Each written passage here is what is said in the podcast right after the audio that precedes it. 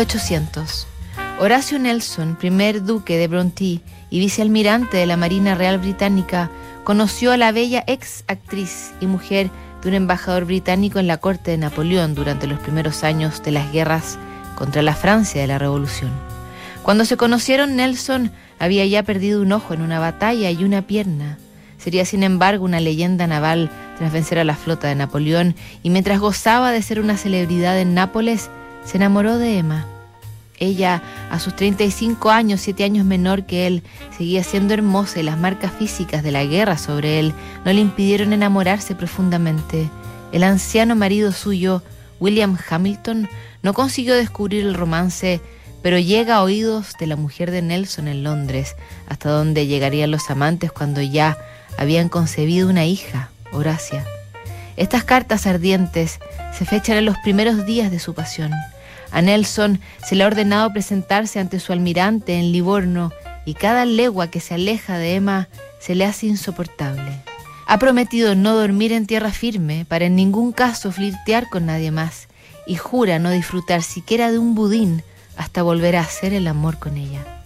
Separado de todo cuanto aprecio en este mundo, ¿qué sentido tiene vivir si es que tal existencia merece aún llamarse así? Nada podría aliviar tal separación salvo la llamada de nuestro país, pero perder el tiempo con naderías es demasiado. Ninguna separación por ningún tiempo, Emma, mi única amada, puede alterar mi afecto y amor por ti, que se basa en los principios más sinceros del honor. Solo nos queda lamentar, como yo hago con el mayor de los pesares, que haya en las rígidas normas de este mundo obstáculos para nuestra unión con los lazos más estrechos, unidos como estamos en los del amor verdadero. Tú tan solo sigue amando a tu leal Nelson como él ama a su Emma. Eres mi guía y a ti me rindo. Déjame hallar todo cuanto mi ferviente corazón ansía y desea, con el riesgo de mi vida. Jueves 30 de enero. No puedo comer ni dormir por pensar en ti, mi queridísimo amor. No toco siquiera el budín y ya sabes por qué. No, antes me dejaría morir. Mi única esperanza es hallar que tú has guardado del mismo modo tus promesas, porque yo nunca te he prometido nada que no cumpliera con el mismo rigor que si al prometerte lo hubiera contado con el cielo como testigo. Pero estoy perfectamente seguro de la realidad de tu amor y de que tú, antes, morirías que cometer ni la menor falsedad contra tu propio y leal Nelson, que solo vive para su Emma. Viernes, me volveré loco me he alejado de ti otras veinte leguas desde ayer al mediodía. De haber sido yo el Señor, aún a pesar del tiempo me habría hallado veinte leguas más cerca, pero mi comandante en jefe no sabe cómo me sienta la ausencia.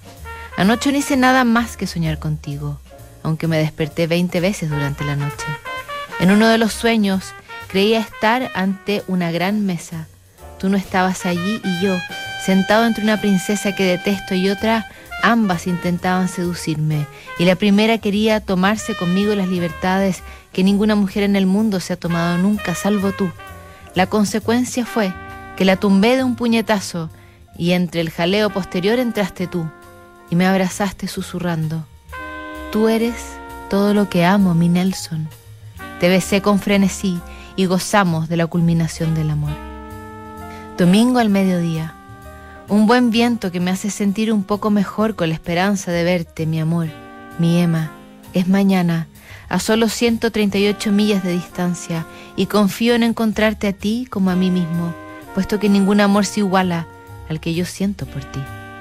En Trafalgar, Nelson destruyó la armada franco-española, pero un francotirador francés lo abatió. Lo sepultaron en la catedral de Saint Paul, pero su testamento no se respetó. Emma murió en la miseria 10 años más tarde.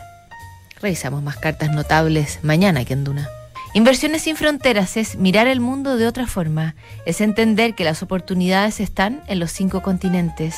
Esto es lo que hacen en MBI Inversiones. Por eso, cuando busques dónde invertir tu patrimonio, cuenta con las inversiones sin fronteras